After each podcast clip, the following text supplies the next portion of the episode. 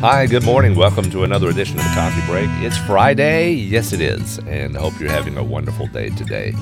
Uh, let's take a look at one verse again. I know we've slowed down. We were taking two or three verses, but we've really slowed down into one verse at a time. And the reason that I've done this is because it seems to be that there's a lot of information packed into a very, very small verse. Of course, there's a lot of information packed into the original language, and how we've progressed these verses out is beyond me. All right, so let's go ahead and dig in today. 1 John 5 19. We know that we are from God, and the whole world lies in the power of the evil one.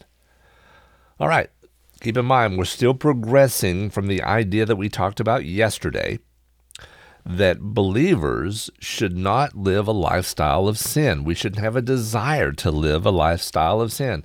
I really think that that's part of how, how we know that we're believers. If we have surrendered our lives to Christ, if we have believed upon Jesus, when we sin, if we are convicted of that sin, we don't want any part of it.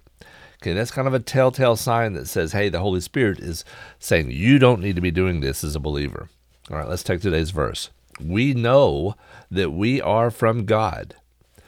When you are not living that lifestyle of sin because you don't desire that lifestyle of sin and you are trying to be obedient to the to the word of God and to the will of God, you know that you have a difficult time.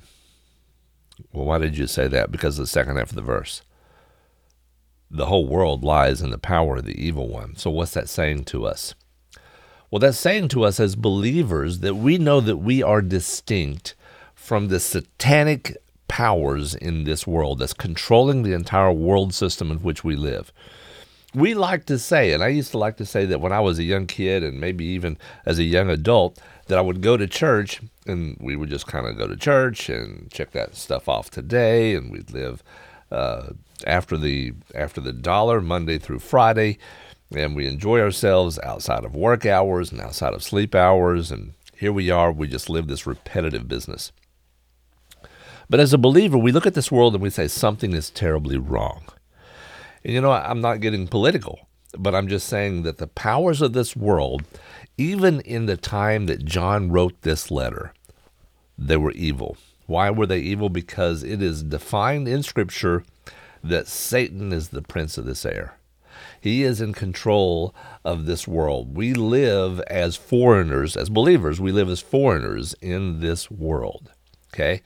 You are free as a believer from the power, the satanically controlled power of this world. So you don't need to listen to the worldly ideas advanced by those who hate Christ, to those who don't believe God's word. All right?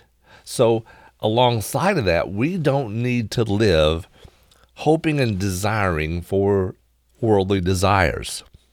We are set apart. We are different.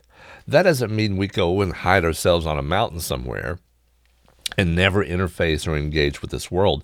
Because if we did that, how would the people that you know come to know Christ? You have to be a light into their lives. All right? A lot in this little verse. I hope you really enjoyed it. Think on these things today, and we'll talk to you again oh, Monday. All right? Have a great weekend. God bless. Bye bye.